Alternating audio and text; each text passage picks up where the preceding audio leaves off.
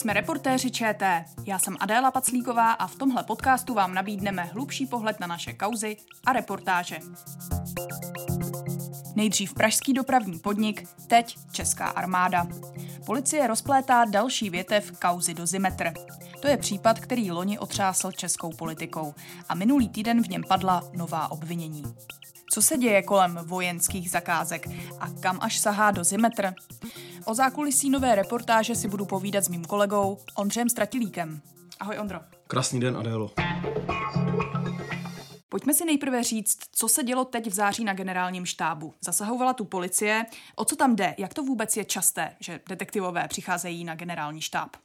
No, když jsem se minulý týden díval do archivu, tak uh, jsem si vypočítal, že za těch uh, posledních deset let policie zasahovala na ministerstvu obrany a v vůbec v budovách armády uh, celkově pětkrát. A zatímco naposledy, to bylo v roce 2019, když uh, policie prováděla vyšetřování údajného podílu českých vojáků na smrti afgánského vojáka, po té, co zabil českého pseudo Afghánistánu, tentokrát, když se bavíme o tom minulém úterku, to bylo to byla věc týkající se, týkající se armádních zakázek. Co to je za zakázky?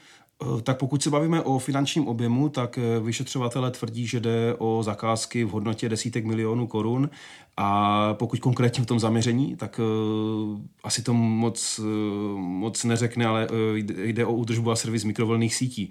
No a kdybych to uh, teďka přiblížil, tak ono to je složitější na představu, tak ono jde o, sou, o součást kritic, kritických sítí, které se používají pro, pro takzvanou chráněnou komunikaci mezi vojáky. To znamená uh, proto, aby, aby se nikdo nemohl do, nabourat do jejich sítě, aby nemohl zjišťovat, o čem si vojáci, o čem se vojáci baví nebo o jaké informace si mezi sebou sdílí.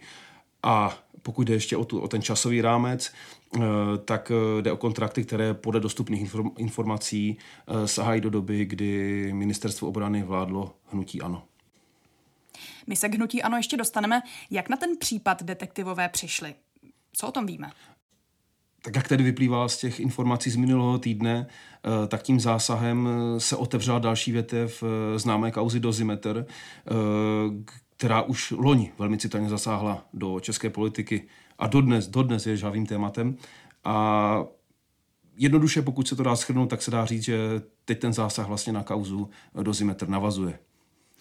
Připomeňme si, o čem kauza Dozimetr vlastně je, protože původně se týkala pražského dopravního podniku a vlivného podnikatele a někdejšího eh, spolupracovníka Radovana Krejčíře Michala Redla. Ten byl v kontaktu s lidmi z hnutí Stan, mimo jiné s obviněným bývalým náměstkem pražského primátora magistrátu Petrem Hlubučkem. Ondro, kam až ta kauza sahá? Podle policie měl být hlavou té skupiny podnikatel Michal Redl. Ten udržoval kontakty nejen s Petrem Hlubučkem z Hnutí stan, ale i se spoluzakladateli tohoto hnutí eh, Stanislavem Polčákem a Petrem Gazdíkem. Eh, nicméně ta kauza se dotýká i politiků z jiných stran, eh, například Jiřího Pospíšila z TOP 09, anebo Jany Mráčkové Vildumecové z Hnutí ANO. Tam je ta vazba přes jejího rodinného přítele a obviněného podnikatele Zakaria Nemraha, právě Mračková loni v září eh, i v důsledku této kauzy rezignovala na svůj post eh, místo předsedkyně poslanecké sněmovny. No a když se vrátím zpátky k fungování té skupiny, měla si podle policie dosadit do vedení pražského dopravního podniku svého člověka, přes kterého pak ovlivňovala zakázky. Dozimetr to je dosazení lidí na klíčové pozice, využití situace k nátlaku na podnikatele, aby pokud chtějí pokračovat ve spolupráci s dopravním podnikem, tak zaplatili desátky. Tak popisuje kauzu Dozimetr Ondřej Kopečný, ředitel Transparency International.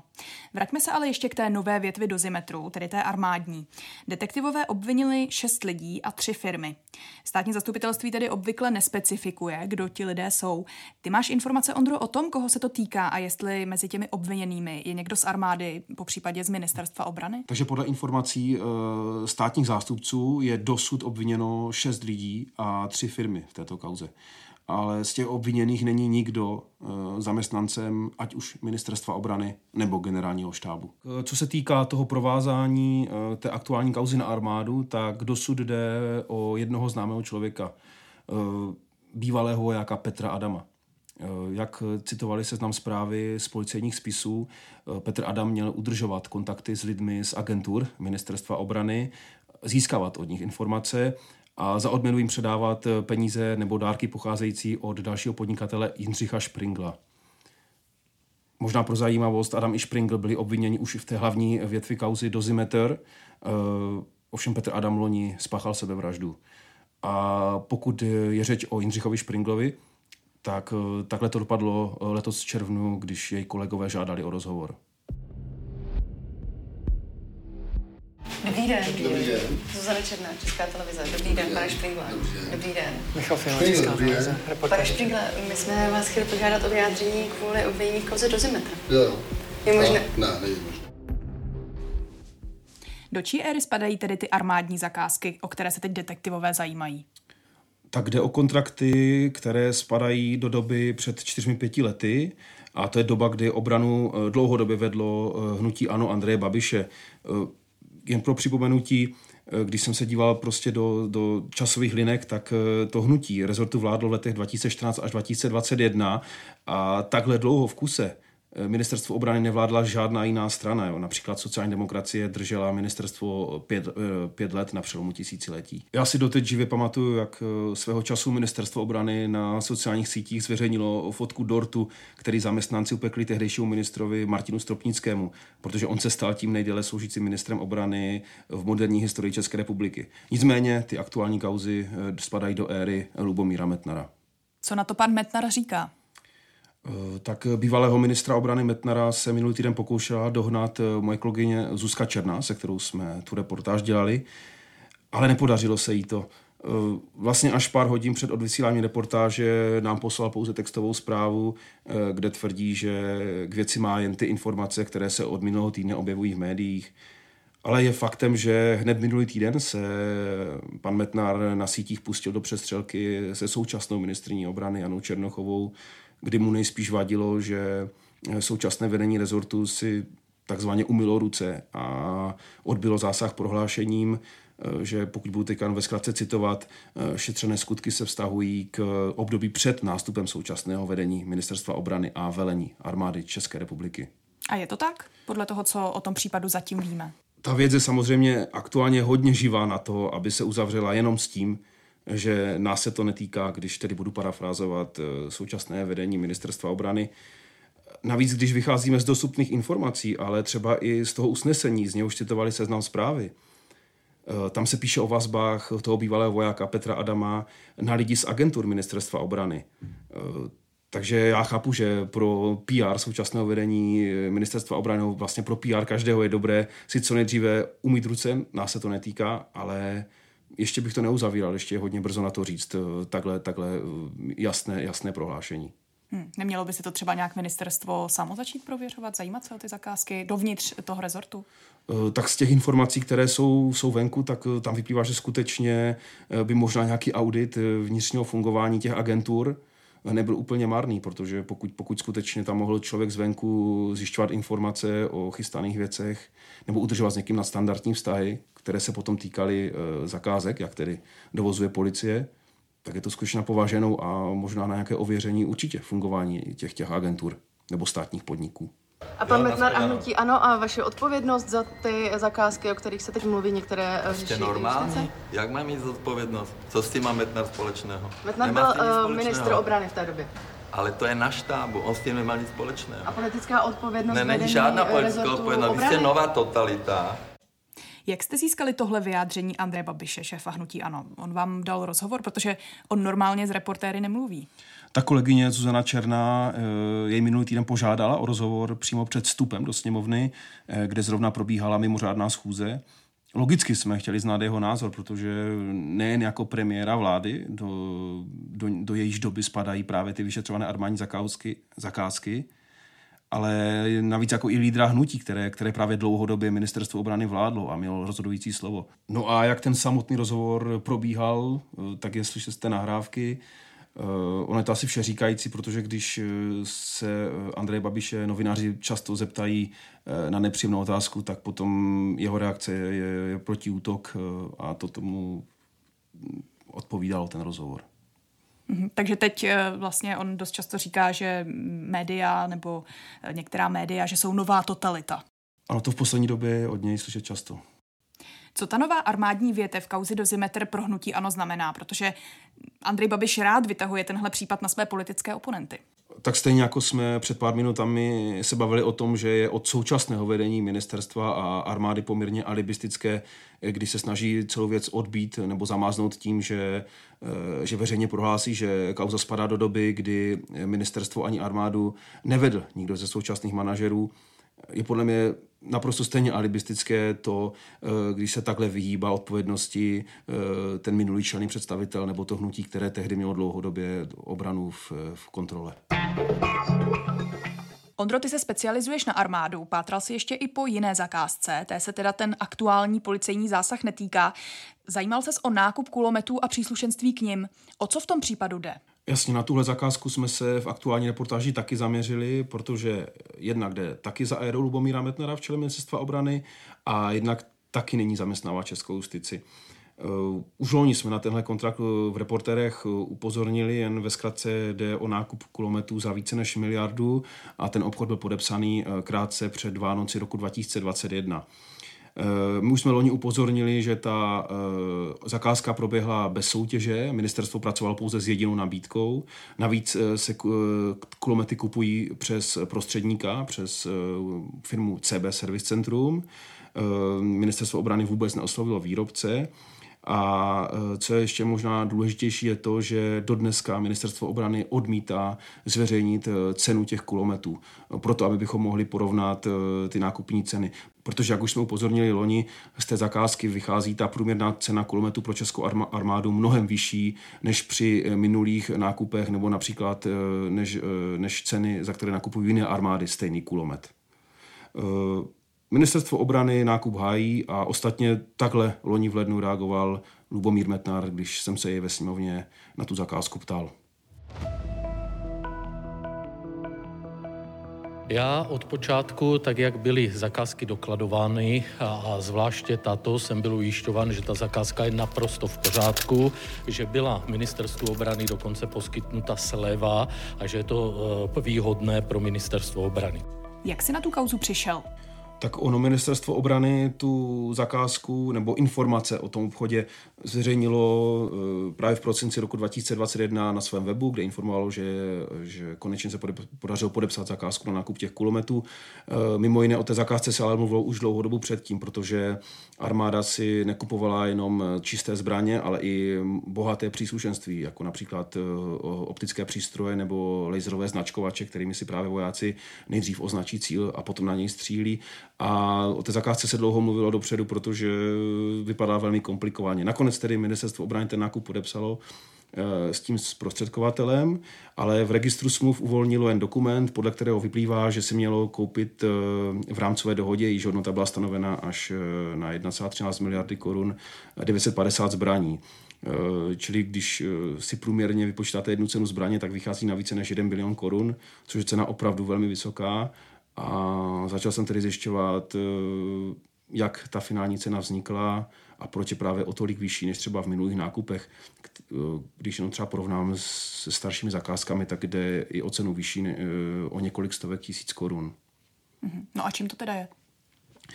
Obrana to vysvětluje tím, že prý ta cena se navýšila tím bohatým příslušenstvím a zároveň ale odmítá sdělit ceny kolik tomu prostředníkovi za ty e, přístroje a e, za tu samotnou zbraň platila. A právě já si myslím, že nejdůležitější v téhle chvíli je to, abychom se konečně dozvěděli tu cenu té zbraně, té holé zbraně například. Abychom si čistě fakt mohli porovnat eh, to, za kolik nakupuje jiná armáda, například Norové, mm, a na kolik my, abychom fakt řekli teda, jaká je cena té zbraně a jestli je dražší nebo ne. Protože aktuálně to skutečně vy, vy, vychází tak, že ten český nákup je o mnoho dražší než podobné nákupy, ať už v historii české armády nebo v současnosti v jiných zemích. Ten nákup kulometů nedávno řešil i soud. On vlastně se zabýval přímo tou cenou, že jo? Jak on rozhodl? Eh, ano, eh, Městský soud v Praze před několika týdny, a to je i důvod, proč jsme aktuálně tu věc točili, nebo proč jsem začal znovu zjišťovat další věci k té, věc, eh, k té kauze. Městský soud letos srpnu rozhodl, po té, co se na něj obrátila obecně prospěšná společnost Querulant, že ministerstvo obrany musí zveřejnit všechny relevantní informace k ceně zakázky. Ostatně takhle to popisuje sám soudce eh, Štěpán Výborný. Tomto konkrétním případě jsou dospěl k závěru, že ministerstvo poskytlo natolik paušální informaci, že nedostálo požadavkům zákona a proto soud nařídil ministerstvu tuto informaci poskytnout. Je potřeba, aby poskytlo takovou informaci, aby žadatel o informace mohl posoudit, zdali je s veřejnými prostředky nakládáno hospodárně či nikoli. Zveřejnilo ministerstvo potom rozsudku soudu detaily té ceny? No, tak já jsem čekal, protože ten soud rozhodl, jak už jsem řekl, v polovině srpna. Eh, ministerstvo obrany pak mělo zhruba dva týdny na to, aby eh, se tím rozhodnutím soudu řídilo a vydalo nějakou reakci. Ministerstvo obrany skutečně tedy v tom termínu zveřejnilo eh, nějaké informace, ale a není to jenom k mému překvapení, sdělilo pouze, kolik kulometů bylo do srpna pořízeno, kolik, eh, kolik těch systémů, těch, eh, těch optických eh, no, a například těch laserových, ale dalo zase jen celkovou cenu, kolik platilo. Takže opět máme jenom průměrnou cenu za celou, za vlastně za x, za x věcí, ale pořád neznáme to, na čem bychom porovnali, jestli ta zakázka je výhodná nebo ne. Tedy jednotkovou cenu kulometu, jednotkovou cenu příslušenství, abychom mohli zjistit, jestli ta cena skutečně odpovídá realitě. Proč to ministerstvo nechce zveřejnit? No, eh, odvolává se na to, že ta zprostředkovatelská firma CB Service Centrum mu nedala k tomu povolení. Já skutečně jsem se dostal k dopisu z loňského roku, kdy ministerstvo obrany oficiálně žádalo tu firmu Zborku Českých Bodějovic o to, aby mu dala souhlas se zveřejněním těch cen. A firma nebo její jednatel Lubomír Havelka eh, napsal ministerstvo obrany, eh, že toto povolení nedává. Aktuálně jsem to řešil i teď, když jsme dělali tu reportáž a jak teď vychází z rozhovoru s panem Filipem Gantnerem, který je ze sekce vyzbrojování a akvizic z ministerstva obrany, tak se skutečně řídí tím rozhodnutím firmy CB Service Centrum. V tom rozhodnutí soudu se píše také to, že ministerstvo obrany musí eh, zveřejnit eh, relevantní informace o ceně té zakázky. Jak jste tady splnili tuto část toho rozhodnutí? Bohužel nemůžeme uveřejnit informace o jednotkové ceně toho kulometu, eh, protože se jedná o obchodní tajemství dodavatele. Samozřejmě, pokud bychom dostali souhlas s tím, že tu cenu zveřejnit můžeme, tak bychom ji zveřejnili. Čili vy skutečně přejímáte ten názor toho dodavatele, že je to obchodní tajemství, které se nemá zveřejňovat? Um, není to o přejímání názoru, jsou tady nějaké eh, objektivní skutečnosti, pro které ta cena té dodávky je vymezená jako obchodní tajemství. My samozřejmě těmi informacemi disponujeme disponujeme, ta cena je v pořádku. Ale zároveň na veřejnosti tu cenu je to, je to tak, je to bohužel obchodní tajemství stále. Ondro, ty si pátral po firmě, která byla prostředníkem toho obchodu. Kam tě to pátrání zavedlo? Ano, už loni, když jsme tu reportáž, nebo když jsem to téma dělal poprvé, tak jsme se dostali eh, do sídla firmy. Ta firma sídlí na okraji Českých Budějovic, eh, ta vesnice se jmenuje Borek, přímo v areálu střelnice, čili ta návštěva byla skutečně zajímavá, kdy vlastně jdete na návštěvu do firmy nebo na, požádat o rozhovor do firmy, kde neustále slyšíte výstřely z blízké střelnice, do toho nad vámi jezdí neustále kamiony, protože ta eh, firma sídlí pod dálnici D3 a působí tam poměrně neutěšeně, protože je to v takovém lese, tam, když cházíte, tak po levé straně je taková rozbitá velká budova a vlastně až za ní se rozkládá taková dvoupodlažní uh, stavba, kde má firma CB Service Centrum se své sídlo. Kdo za tou firmou stojí? Co o ní víme? Eh, tak tedy, jak už jsem zmínil, ředitelem a jednatelem té společnosti je Lubomír Havelka. Eh, jak on uvádí sám ve svém životopise veřejném, eh, jde o bývalého vojáka, působil v armádě od roku 1985 do roku 1993 a pracoval prý jako, teď budu tedy citovat, vojenský specialista. Tak tu funkci pojmenoval on sám. Potom, když se bavíme třeba o finanční kondici té firmy, tak když jsem se díval do rejstříku, tak v minulých letech se hospodářský výsledek pohyboval kolem 6-7 milionů, ale loni, loni to firmě vyskočilo šestinásobně, čili to znamená, že ta armádní zakázka, kterou firma CB Service Centrum získala v tom prosinci roku 2021, pro ní eh, byla skutečně velmi významná. A když jsme Lubomíra Havelku loni v sídle firmy v Borku Českých Bodějovic chtěli požádat o rozhovor, my jsme ho tam zastihli, dopadlo to takto. Ale proč bych vám to já jako s váma se o tom bavil? Jo? Zeptejte se na armádě, tam se vám k tomu vyjádří, jsou oprávněni se tam k tomu vyjadřovat, mají tam na to svůj tiskový odbor. Po té tvojí první reportáži zaznívala kritika z armády, kdy tvrdili, že ta cena odpovídá tomu, co si objednali. Je to tak, já jsem taky zaregistroval, že na sociálních sítích eh, hned po odvysílání se pár lidí ozvalo Ale já se musím vrátit ještě do doby, kdy jsme dělali tu původní reportáž. Eh, já jsem právě žádal o rozhovor eh, plukovníka z generálního štábu, který má na starosti ty specifikace, který mi měl na kameru vysvětlit, proč vojáci chtějí tuhle zbraň, proč takové příslušenství, proč makové příslušenství, proč si zkrátka naordinovali tuhle, tenhle balíček věcí a zbraně. Rozhovor byl ale téměř na poslední chvíli zrušen a pánové tam za sebe poslali pouze eh, tehdejší tiskovou mluvčí generálního štábu, která mi prostě řekla jednoduchou větu, jednoduché vyjádření, eh, že eh, požadavky nebo že specifikace odpovídá požadavkům vojáků. Zároveň, ale už jsem, když jsem se ptal nějaké konkrétní věci, tak nevěděla logicky, protože nebyla tím, kdo za těmi specifikacemi stojí. A teď se vracíme k tomu gro té věci, kdyby mi rovnou armáda řekla, kolik ta zbraň stojí, za kolik nakupuje, za kolik nakupuje to příslušenství.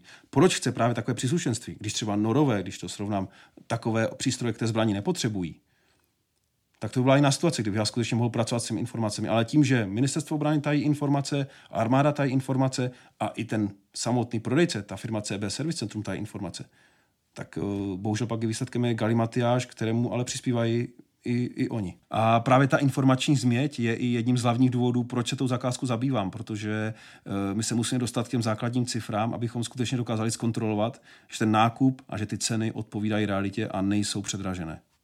Vláda Andreje Babiše ale slibovala, že armádní nákupy v zahraničí bude dělat sama a ne přes prostředníka. Jak si vysvětluješ, že to sama porušila? No já bych se tady možná vrátil ještě o pár let zpátky, do, do roku 2014-2015, eh, do té éry, do těch prvních čtyřech roků, kdy obraně vládlo hnutí ANO, konkrétně tedy Martin Stropnický. A to byla doba, kdy se téměř nakupovalo, kdy se fakt eh, zakázky eh, zastavovaly nebo rušily. A proč?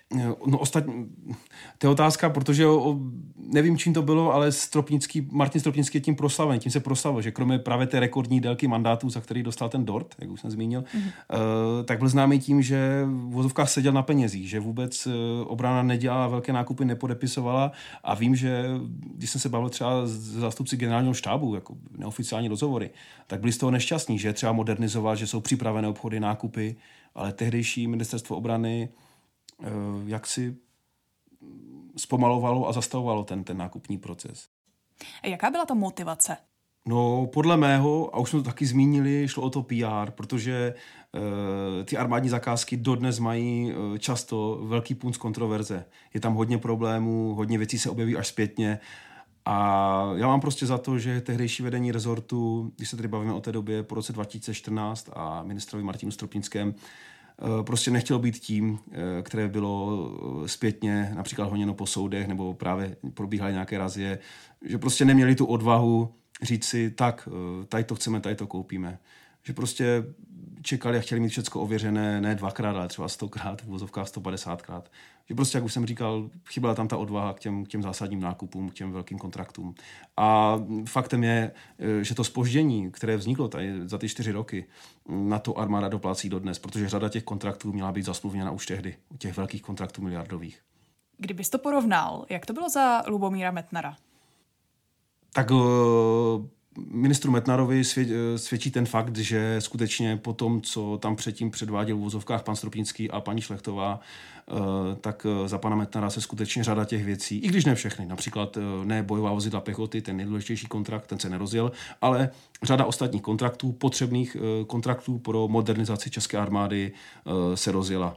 Například nákup izraelských radarů Madr nebo houfnic Cezar. No a jak to tedy bylo s těmi nákupy v zahraničí? Dělali si je sami, nebo proč u těch kulometů to tak nebylo? To je otázka, protože když jsem se díval eh, zpětně do programového prohlášení vlády eh, z června 2018, tedy vlády Andreje Babiše, tak se tam skutečně píše, že nákupy ze zahraničí budeme pořizovat bez prostředníka. Eh, a například, když se zmínil před chvilkou ty radary Mother, tak to byla, to byla mezivládní dohoda, kdy se domluvila česká vláda s izraelskou vládou a pořizují se prostě radary, které teď přichází do České republiky. Nicméně u těch kulometů, které řešíme tady teď už dlouhou chvíli, se tohle nestalo. E, se České ministerstvo obrany obrátilo, e, nebo obrátilo, mělo nabídku dispozici pouze od prostředníka a když jsem se ptal, proč, e, proč nejednalo přímo s výrobcem, proč se neozvali třeba, proč se Praha neozvala do Belgie, protože ta výrobní firma FN Herstall sídlí v Belgii, proč se tedy neozval belgickému výrobci kulometu, eh, tak bylo řečeno, že oni svou povinnost splnili, když tu zakázku zveřejnili ve věstníku, kde se může dívat kdokoliv. čili tedy i samotný výrobce těch kulometů, ten FN Herštal. Co teď bude s tou armádní větví kauzy dozimetr a zakázkou na kulomety dál? Tak pokud začneme u těch kulometů, tak tam samozřejmě já budu zjišťovat dál, kolik přesně ti čeští vojáci za ty kulomety a to příslušenství platí, protože uh, myslím, že musíme se dostat jednou k té, k té cifře, abychom skutečně dokázali srovnat, za kolik nakupují Češi a za kolik zahraniční armády. A teď pokud jde o tu kauzu dozimetr, tak uh, její první část kolem těch zakázek uh, v pražském dopravním podniku by příští rok mohla dospět k soudu. Policie nyní připravuje návrh na podání obžaloby. A ta armádní větev, kterou jsme tady spolu poměrně detailně řešili, eh, tak tam nemusí být zatím uzavřený ani počet těch obviněných. Eh, já si myslím, že jasněji by mohlo být eh, v následujících měsících. Další díl našeho podcastu je u konce. Dnes s Ondřejem Stratilíkem. Ondro, díky, že jsi přišel. Díky za pozvání a hezký den. Jsme reportéři ČT. V pondělí na jedničce, v úterý v podcastových aplikacích. Dnes se s vámi loučí Adéla Paclíková.